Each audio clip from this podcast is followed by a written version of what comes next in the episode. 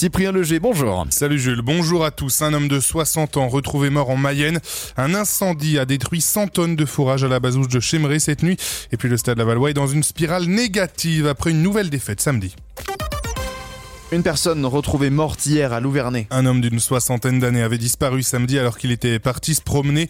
Sa femme avait donné l'alerte pour les secours le midi même et les habitants, avec l'aide de la gendarmerie et de la protection civile, s'étaient organisés pour ratisser tous les chemins de promenade de la commune. Finalement, le corps sans vie de l'homme a été retrouvé hier au petit matin. Une enquête des gendarmes est en cours. Les faits divers toujours avec cet incendie qui euh, a détruit un bâtiment agricole cette nuit à la Bazouche de Chemeray. Les pompiers ont été appelés vers 1h40 cette nuit pour un feu dans un hangar de 150 mètres carrés qui contenait 100 tonnes de fourrage et du matériel agricole.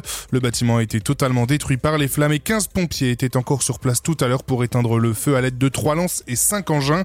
Et puis cet accident hier soir à Moulay, une voiture est partie à la faute seule, une femme de 16 ans et un homme de 25 ans ont été légèrement blessés et transportés à l'hôpital de Mayenne. On, entre, dans une, on entre dans une semaine clé pour la réforme des retraites. Le texte a été adopté par le Sénat samedi soir. Prochaine étape mercredi avec la réunion de la commission mixte paritaire entre députés et sénateurs.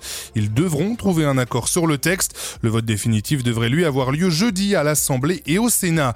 Malgré ces avancées, les mobilisations sont toujours en cours en France, à Laval samedi à l'appel de l'intersyndicale CFDT, CGT, FO, CFTC, CFE, CGC, une CFSU et solidaire.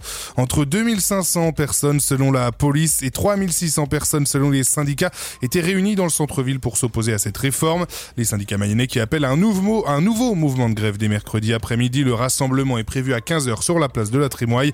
Une assemblée générale de tous les personnels de l'éducation nationale aura également lieu jeudi à 10h à l'Union départementale Force ouvrière de Laval. Troisième défaite de suite pour le Stade Lavallois samedi soir. Oui, contre le Paris FC, il a suffi d'une grosse erreur du gardien Alexis Sauvage pour perdre deux buts à 1. Une défaite qui fait mal dans les têtes et au classement puisque Laval ne compte plus que 3 points d'avance sur la zone rouge. Anthony Gonsalves appelle à la solidarité dans cette spirale compliquée. C'est dur, on a tous des carrières compliquées. pour devenir pro, c'est compliqué, c'est dur. Donc euh, c'est quand tu es dos au mur que tu vois avec qui tu peux y aller. Et aujourd'hui, je pense qu'on a les armes euh, pour y arriver.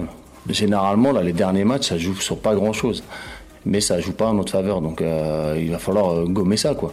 Parce qu'en deuxième mi-temps, il se passe rien, mais il se passe rien pour les deux équipes.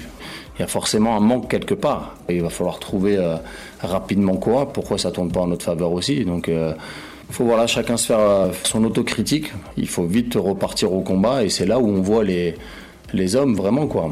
Le stade Lavallois qui en plus de ça a vu Neji et Lisor sortir sur blessure tout comme Johan Tavares, trois joueurs importants du dispositif d'Olivier Frappoli qui espère vite réintégrer le groupe car un déplacement important se profile à Niort dès samedi. Et puis en futsal un résultat, l'étoile Lavalloise s'est imposée en huitième de finale de Coupe de France, victoire 5 buts à 1 face à Paris à Casa qui permet d'accéder au quart de finale. On termine avec la météo Chris. Le vent souffle sur les plaines mayonnaises jusqu'à 80 km heure aujourd'hui, toujours beaucoup de nuages, pourquoi pas une petite éclaircie mais surtout des averses enfin de journée. Température très douce avec 15 degrés sur le thermomètre aujourd'hui.